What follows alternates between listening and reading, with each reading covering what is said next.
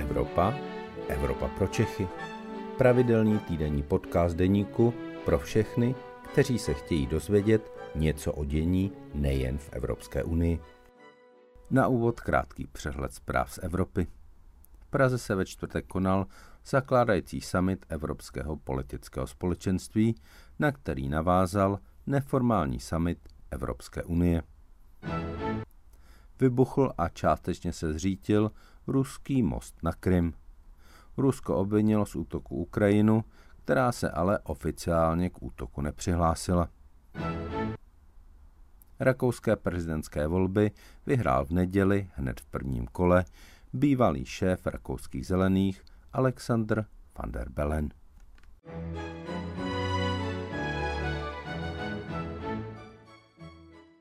Dobrý den, je středa poledne a tak je tu vaše oblíbená Evropa pro Čechy, u které vás vítá evropský editor deníku Luboš Palata.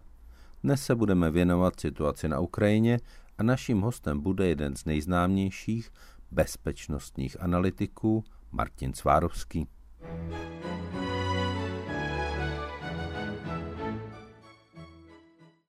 Dobrý den, já bych se rád zeptal, jak vy se díváte na tu současnou situaci, která je dnes eh, na Ukrajině po těch týdnech eh, ukrajinské ofenzivy?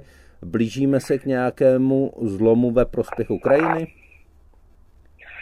Já si myslím, že ano, i když samozřejmě velmi těžké eh, v této válce je odhadovat zejména ten časový horizont.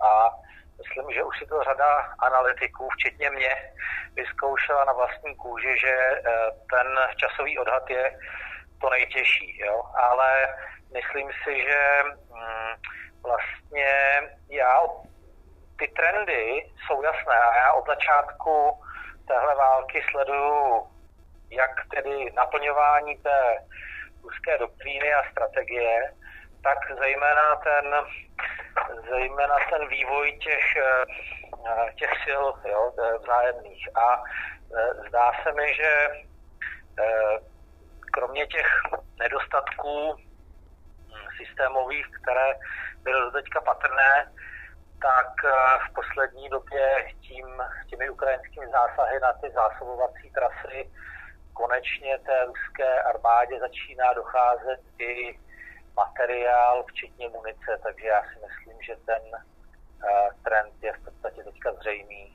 a směřuje to k porážce ruské armády.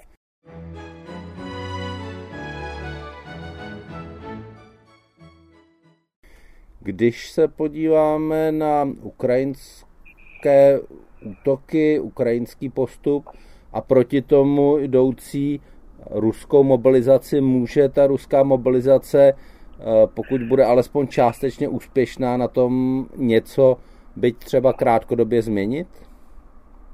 Já si myslím, že na tom, na té situaci na bojišti v zásadě toho změnit moc nemůže, protože těch důvodů je samozřejmě víc, ale eh, jeden z těch zásadních je, že Rusku prostě chybí mobilizační systém vy k tomu, abyste využili mobilizaci pro dosažení nějakých cílů, tak musíte mít v podstatě vybudované jakýsi zárodečné jednotky s zárodečným velením, do kterých ty vojáky posadíte a můžete vyslat na bojiště a v Rusku, tak jako mnoho věcí se vlastně ukázalo, že tohle možná existovalo na papíře, že skutečně ten systém počítal s tím, že vždycky jsou nasazené ty dvě bojová uskupení, ty tzv. ty taktické praporové uskupení a ta jedna je právě ta mobilizační, ale ona ve skutečnosti neexistuje, takže to je vlastně velká překážka a teďka se k tomu přidají ještě další dvě zásadní věci a ta jedna je ta, že Rusko v této válce kromě tedy možná 50 nebo 60 tisíc vojáků už přišlo tisíce důstojníků, včetně těch nižších důstojníků, kteří jsou právě klíčoví pro školení těch vojáků. To znamená, oni je vlastně nemají moc jak vyškolit, byť to jsou třeba vojáci s nějakou bojovou zkušeností. A ta druhá věc je, že eh, Rusům vlastně čím dál tím víc začínají váznout ty dodávkové trasy. Teď to úsilí Ukrajinců se soustředí na ten severovýchod. V momentě, kdy tam padnou ta další města, jako je Kremína nebo Svatové, tak bude dál vlastně stíženo zásobování, včetně tedy dodávání těch té lidské síly, těch rezerv a Rusku zůstane v podstatě jediná cesta a to je eh, na jižní části Donbasu kolem Rostova, ale to je úzké hrdlo, takže to je další věc, že vlastně budou je těžko mít eh, na to bojiště dodat. A kdyby, když už tam někteří z nich přijdou, tak já si myslím, že spíš způsobí ještě další chaos v ruské logistice, než by to byla skutečně nějaká podstatná bojová síla.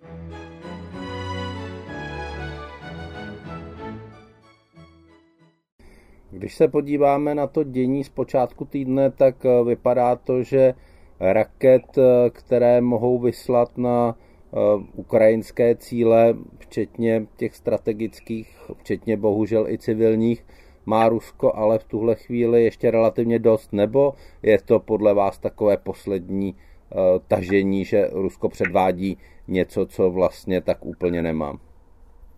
Mně se zdá, že z hlediska těch jaksi schopností jak užití precizní munice, tak zejména navádění té, té munice na tom Rusko špatně.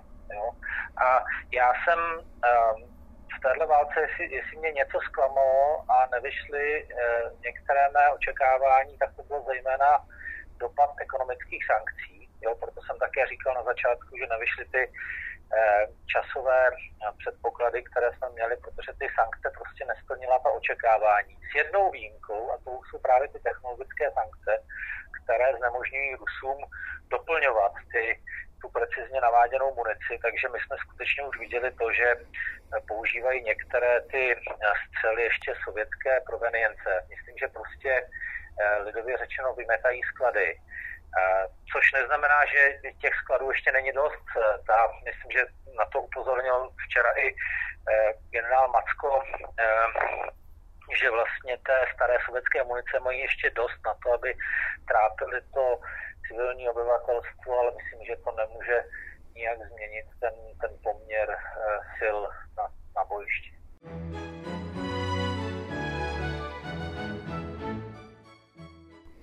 Eh, máme tady ukrajinský, možná ukrajinský úspěch, eh, pokud jde o most na Krym. Je to vedle toho pocitového úspěchu nebo pocitové prohry Ruska, že takhle strategickou stavbu není schopno ohlídat i nějaký zásadní problém z hlediska dalšího vývoje války? Já myslím, že ten eh, útok měl i taktický význam. Jo. Když se vlastně podíváte od celého počátku na průběh toho konfliktu, tak vždycky nějaký ten symbolický význam nebo politicko-strategický těm věcem přisuzuje ta ruská strana, jo, dobytí Donbasu, úkol, že jo, k, k 9. květnu a podobné další věci a, a referendum a nevím co, ale ta, ta, ta ukrajinská, teda ta ruská strana, ale ta, ta ukrajinská málo kdy, ta ukrajinská skutečně směřuje vždycky za nějakým taktickým cílem a já si myslím, že to byl i zásah toho mostu, že vlastně ten taktický cíl je daleko důležitější a to je narušení možnosti těch dodávek na Krym. A teď se možná ukazuje to, že Rusové budou muset vlastně přesměrovat část těch svých dodávek a, a zřejmě budou některé dodávky přímo z, té, z toho území Doněcké lidové republiky směřovat po zemi směrem na Mariupol, Melitupol, a Berďansk. A to je, myslím, že přesně ten moment, kde Ukrajinci chtěli mít. A možná, že tam nastane e, právě v, tom, v této ose ze severu, ze záporoží na, na směrem na, na Melitopol další ukrajinský úder. Takže Ukrajinci podřizují té taktice. Zároveň e, ten e, úder byl naplánovaný s ohledem na to, že oni nechtějí ten most úplně zničit, protože tím cílem uh, Ukrajinců je postupně vytlačovat ta ruská vojska a vlastně oni chtějí, aby měli určitou ústupovou možnost, protože až začnou dobývat Krym, tak samozřejmě bude lepší, když někteří vojáci budou mít tu cestu, kudy, kudy utíct a nebudou muset, uh, nebudou vlastně nuceni uh, všichni bojovat o svůj život až do, do, do posledního muže.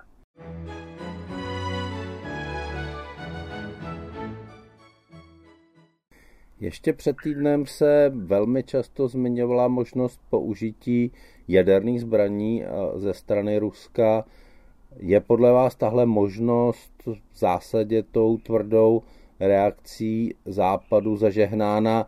Je to teď zase v té fázi čisté teorie? Já se eh, oblasti jaderných zbraní, zejména těch taktických, věnu několik let.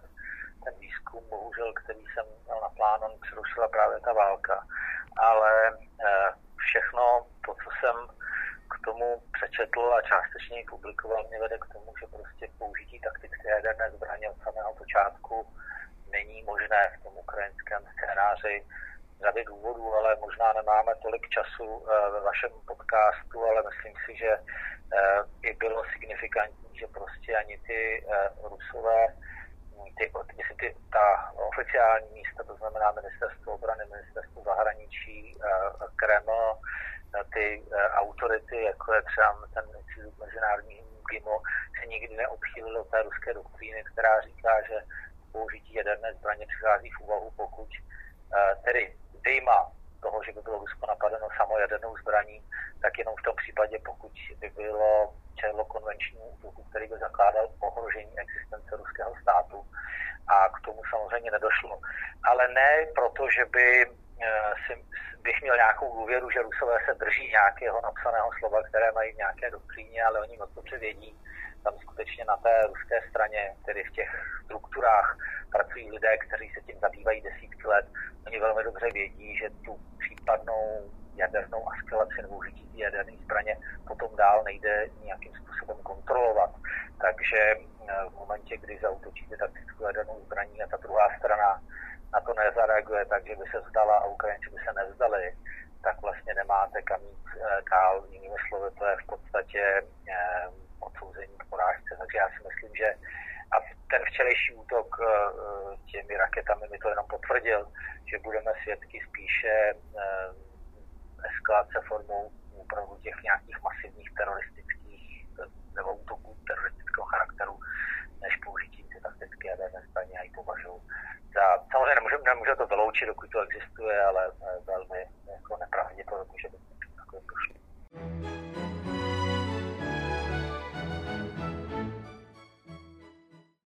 Čili podle vás ten důvod, proč o tom Rusko přestalo mluvit, není ani tak v té tvrdé reakci západu, ale protože to od začátku byl nesmysl? Eh, já si myslím, že ano a ono, ono vlastně, eh, když se podíváte a přesně analyzujete ty slova, které byly užity, jo, tak tam nikdy z oficiálních míst nepadlo přímá výhruška použití té zbraně v případě nějakého ukrajinského kroku. Nikdy nezaznělo, že pokud by Ukrajinci napadli ta anektovaná území, tak použijí jaderné zbraně. Jo? Různě to tak, jako bylo e, ve vzduchu, použili to samozřejmě různí radikálové, ale myslím, že i v té krystalické podobě to vidíme na tom výroku e, Putina z 21. září, kdy on říká v první větě, pokud zautočí Ukrajinci na naše území, které samozřejmě teďka může definovat jako pod, pod anexy, tak použijeme všech dostupných prostředků, které máme k dispozici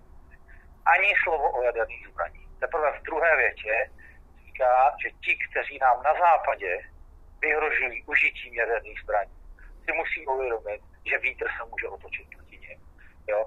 To znamená, to je přesně držení se ruské doktríny, ale tohle on prostě vypustí do toho prostoru, vědouc, že, že už vzniknou další zkratky, že vlastně na tom západě se vyvolá strach a to je to, o co vlastně jde. Takže já nespochybnuju to, že ty výhrušky ještě dál budou pokračovat, ale nemůže, dost dobře ani nemůže říct, Ukrajina zautočí na Doněck a my eh, zautočíme jadernou zbraní. To z jednoho prostého důvodu, protože jedinou reakcí by bylo Ukrajina, že to udělá a Rusko by to samo muselo udělat. A pokud to neudělá, a já myslím, že to opravdu udělat moc nemůže, tak by ztratilo kredibilitu. Takže to je zpátky k odpovědi na tu vaši otázku.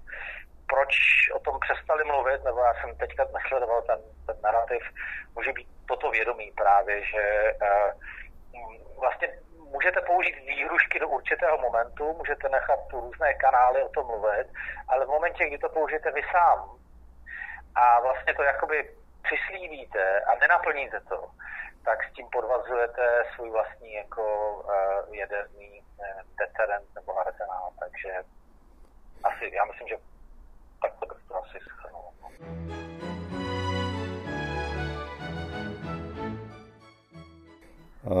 Pokud se tedy podíváme na ty poslední dny, na pondělek, na úterek, tak došlo k opravdu masivnímu použití raket na civilní cíle, na energetickou infrastrukturu. Je možné v této chvíli nějak rychle Ukrajině pomoci, aby protiraketovou obranou tomu zabránila nebo to výrazně omezila? Je tady šance při nějakých větších dodávkách protiraketových systémů, že by vlastně tahle ruská snaha vyšla na prázdno? Hmm, tahle ruská strana z hlediska dosažení toho nějakého taktického cíle bojového výjde na prázdno. Jo.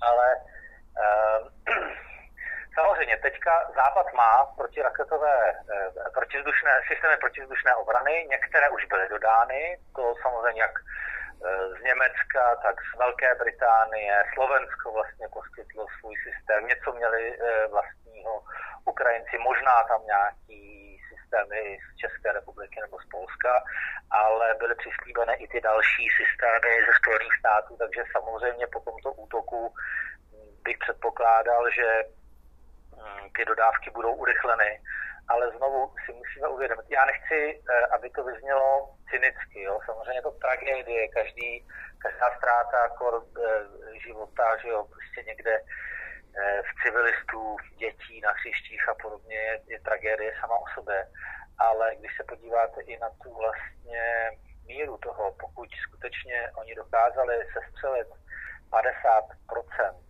těch raket, přičemž eh, samozřejmě jejich eh, protizdušný systém se musí do velké míry koncentrovat i na ochranu vojenských zařízení.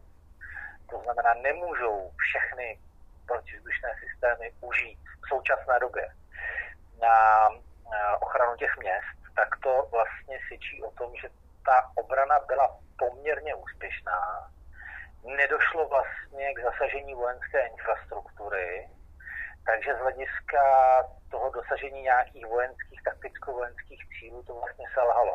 Ale znovu říkám, všechno tohle je samozřejmě eh, zároveň zasazovat do kontextu, že z hlediska těch lidských tragédií samozřejmě ten, eh, ten eh, devastující efekt na, na psychiku těch lidí je poměrně velký. Čili uh, mohou pomoci nějaké rychlé západní dodávky protiraketových systémů? Myslím si, že ano. Myslím si, že ano a že Západ má uh, ty systémy a uh, je, uh, že je i v jeho možnostech ty, ty dodání těch systémů urychlit.